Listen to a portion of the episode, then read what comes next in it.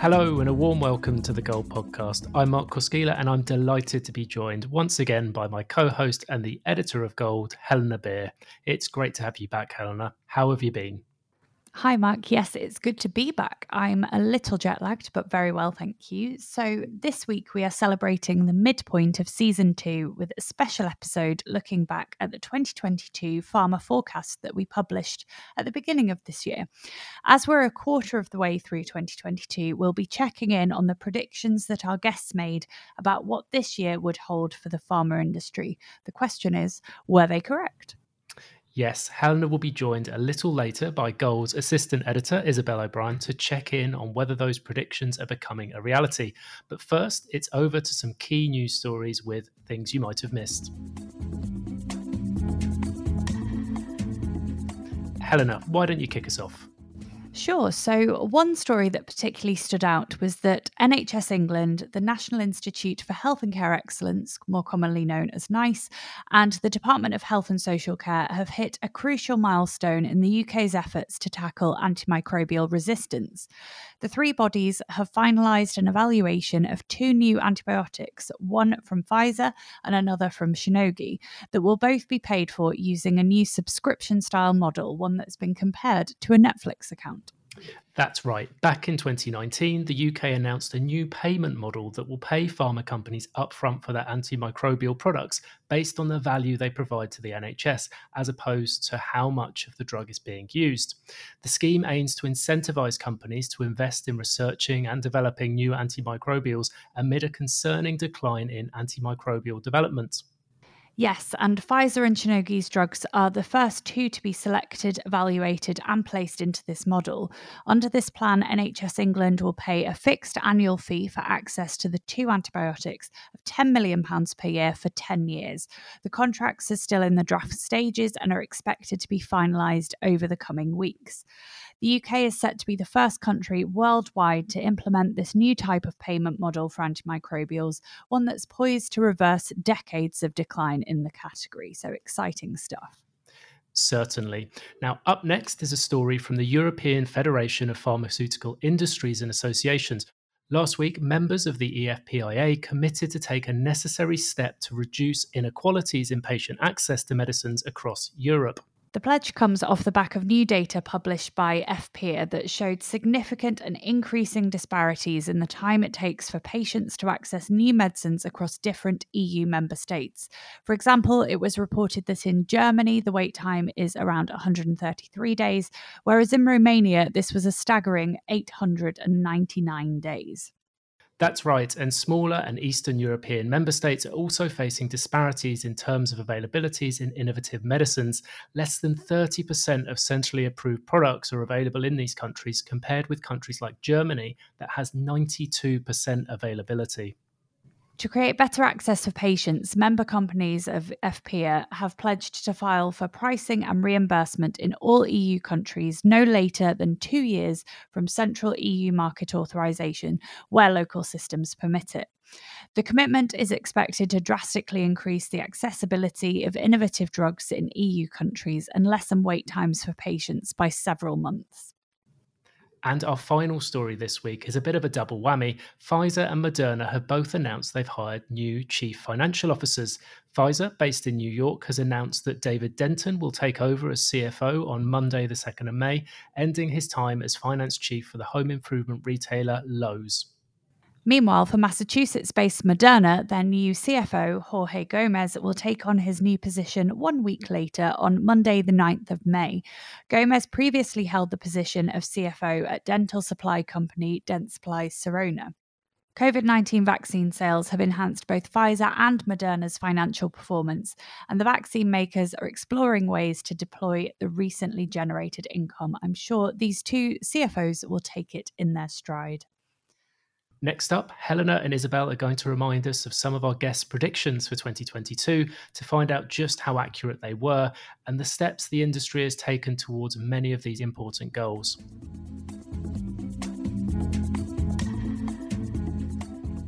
Hi, Isabel. How are you? Hi, Helena. Yes, I'm well, thank you. Really keen to check in on a few pharma predictions from earlier in the year and see what progress has been made. Absolutely. So, the first prediction we're going to look at was from Julie Ross, the president of Advanced Clinical. She predicted that 2022 would see an uptick in decentralized clinical trials. She did. Let's take a listen. Prediction number one decentralized clinical trials will continue to gain momentum. The importance of decentralized trials is the ability for us to reach more patients to put new drug um, assets and, and those that are in development in front of more and more patients across the globe. So it was estimated that around 1300 trials with a decentralized and or virtual component would commence in 2022. That's a 28% increase from the previous year. But is there any evidence to support this yet? So, the decentralized trial landscape is still very much a work in progress, I would say, with different countries approaching the overhaul in really very different ways. So, for example, Denmark has specially amended their regulations to allow direct to patient drug deliveries to happen outside of the pandemic setting, which is obviously great. And Australia's Therapeutic Goods Administration has followed suit, and they've also shown a really open minded approach to decentralized trials. However, other countries like Germany have been less enthusiastic. German regulation dictates that a German citizen cannot take part in a remote trial in another country when the drug is delivered directly to their home, but they could take part if they travel to the site to collect the medication themselves. So clearly, this process does little to solve the pain points of expense and travel time, which are the current blockers for many patients wanting to take part in clinical trials in the first place. Yeah, it's troubling. And on top of this, inconsistency is making it hard to create remote trial protocols, particularly for multi country studies for the reasons we've just discussed. So, if decentralized trials are to become more widespread, it is likely there's going to need to be a lot more cohesion between countries to improve adoption globally. Having said all of this, there have been some fantastic examples of remote trials so far this year. This includes a trial for people with both substance abuse disorders and HIV. Trial designers have swapped the lab for a mobile medical van, which travels directly to individual patients to facilitate their participation in the trial. This is a particularly important development in the world of decentralized trials, as substance abuse patients are some of the least suited to the remote trial model, as to maintain adherence, patients typically need human touch points in order to feel connected and part of the treatment and research experience. Mm, indeed. Another update in the world of decentralized trials is on March the 1st, Sequester, the leading patient centric healthcare technology company, joined the Decentralized Trials and Research Alliance. Now, this is a group of over 120 life sciences and healthcare organizations that are really committed to accelerating the adoption of decentralized trials and research. So, Sequester joining this is obviously a huge step towards further bolstering the organization, which was actually set up during the pandemic to address clinical trial disruptions in the first place. Moving on now to another prediction, and this one came from Kay Wesley, who is CEO of Kanga Health. And it was around the form medical congresses and conferences would take in 2022 and beyond. So in 2021, we saw some slightly different approaches where we saw some more short webinars, allowing customers to go into breakout rooms and have discussions and we're starting to see some more innovative way to present uh, clinical evidence and new data, which is fantastic. And I think this can be developed further. So in 2022, I predict we'll see some real hybrid congresses going on, where really it's up to you whether you attend in person or remotely. And this might be due to distance or, or convenience. Uh, many customers will still want to attend in person, but a much larger number will want to attend remotely. So, as we've just heard, Kay has said she believed it is unlikely that events would return to being fully in person, and in the main, she was correct. Most events have retained a hybrid structure, with only some conferences and congresses returning to completely physical formats. An example of the latter being Reuters USA, which took place in person in Philadelphia earlier this year. Yeah, so as hybrid stuck, innovation has definitely grown, um, with events experimenting with various different formats and features to make their offerings as engaging as possible for in person attendees and virtual attendees alike. In an article coming out in the next issue of Gold, which is out next Tuesday, by the way, for everyone listening, we discuss how events are introducing things like gamification to keep their virtual audiences in particular really engaged. Yes, and this can include quizzes or points based systems for attending talks. Many hybrid events are also offering attendees the chance to attend asynchronously by recording talks and making them available on demand. Yep, and also others are releasing pre-recorded sessions and then encouraging attendees to attend live Q&As and workshops during the event itself. So yeah, there's loads of emerging creative approaches to hybrid events and I think it's definitely an indication that they are here to stay. Indeed. And I think, particularly from a sustainability and climate change perspective, this is a shift that we can expect to stick around for a long time to come.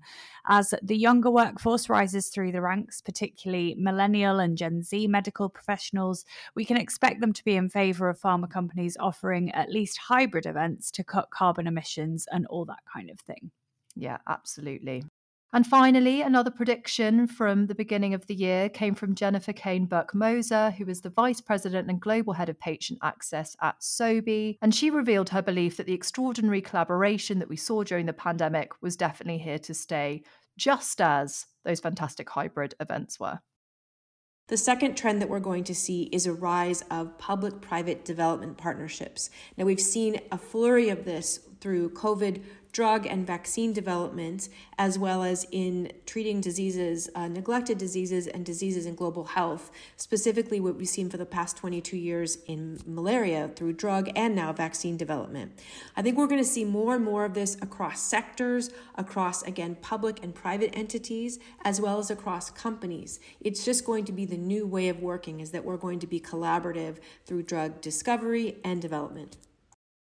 So, Jennifer predicted there that the collaboration between both public and private entities, as well as between pharma companies themselves, would continue. To what extent have we seen this, do you think, Isabel? Well, to start with, public private partnerships. So, right at the start of the year, we saw the EU's Innovative Medicines Initiative, otherwise known as the IMI, become the Innovative Health Initiative, so IHI now. And while the IMI brought together the European Commission and the EFPIA, the IHI is aiming to also bring in bodies representing medical technology, digital health, and loads of other companies working in life sciences. So it's a lot broader. Absolutely. And this will drive the scope for public private partnerships in Europe between the industry and public bodies, with the overall aim of spurring on cross sectional discoveries in fields such as drug development, digital health, big data, and imaging. Absolutely. And on a company level, an example of a really exciting public private partnership that has taken place this year is between biotech company Moderna, the International AIDS Vaccine Initiative, and the Bill and Melinda Gates Foundation. So the threesome are working together on an experimental antigen HIV vaccine that is harnessing Moderna's mRNA platform. Yes, the vaccine showed promising results in a proof of concept trial, and the first doses have now been administered in the phase one trial. If approved, the vaccine will be a crucial step towards utilizing mRNA beyond COVID 19 to improve overall human health, and it is evidence of the value of partnerships of this kind. A hundred percent. And we actually interviewed Claire Skentelbery, who's the Director General of EuropaBio, um, all around this on the value of public private partnerships in the biotech space. So if you are really interested in this topic, do be sure to check out that episode. We'll leave it in the show notes. Yes, I love chatting to Claire, and that episode is well worth a listen. But staying on the topic of collaboration, like Jennifer predicted, cross company collaboration has continued as well, hasn't it, Isabel? Yeah, so a really good example of this is a recent partnership between Pfizer and the South African pharma company Aspen. Uh, so the pair recently signed an agreement for Aspen to manufacture Pfizer's vaccine for the African market. And this is going to make the vaccine the first to be made by an African company for people living on the continent, which is a really landmark moment for market access. Indeed, it is. And another great example is the collaboration between Sanofi and GSK on their adjuvanted COVID 19 vaccine. This partnership has continued to thrive as the year has progressed. And in fact, the European Medicines Agency began their review of the vaccine at the end of March, so we can expect a decision shortly, I am sure. Yeah, and it is just fantastic to see even more COVID 19 vaccines. I think you'll agree, nearing the market. And this really is just further evidence of how powerful cross company collaboration can be. So long may it continue, I say. Long may it continue indeed. So, for the most part, I'd say it seems like many of our former guests' predictions are ringing true at this stage in the year. There have been more instances of decentralised trials, albeit there is work to be done to ensure regulatory harmonisation across countries. Hybrid events have not only continued, but have become bigger and better than ever before. And finally, partnerships are thriving, both between pharma and public bodies and through cross company collaborations too.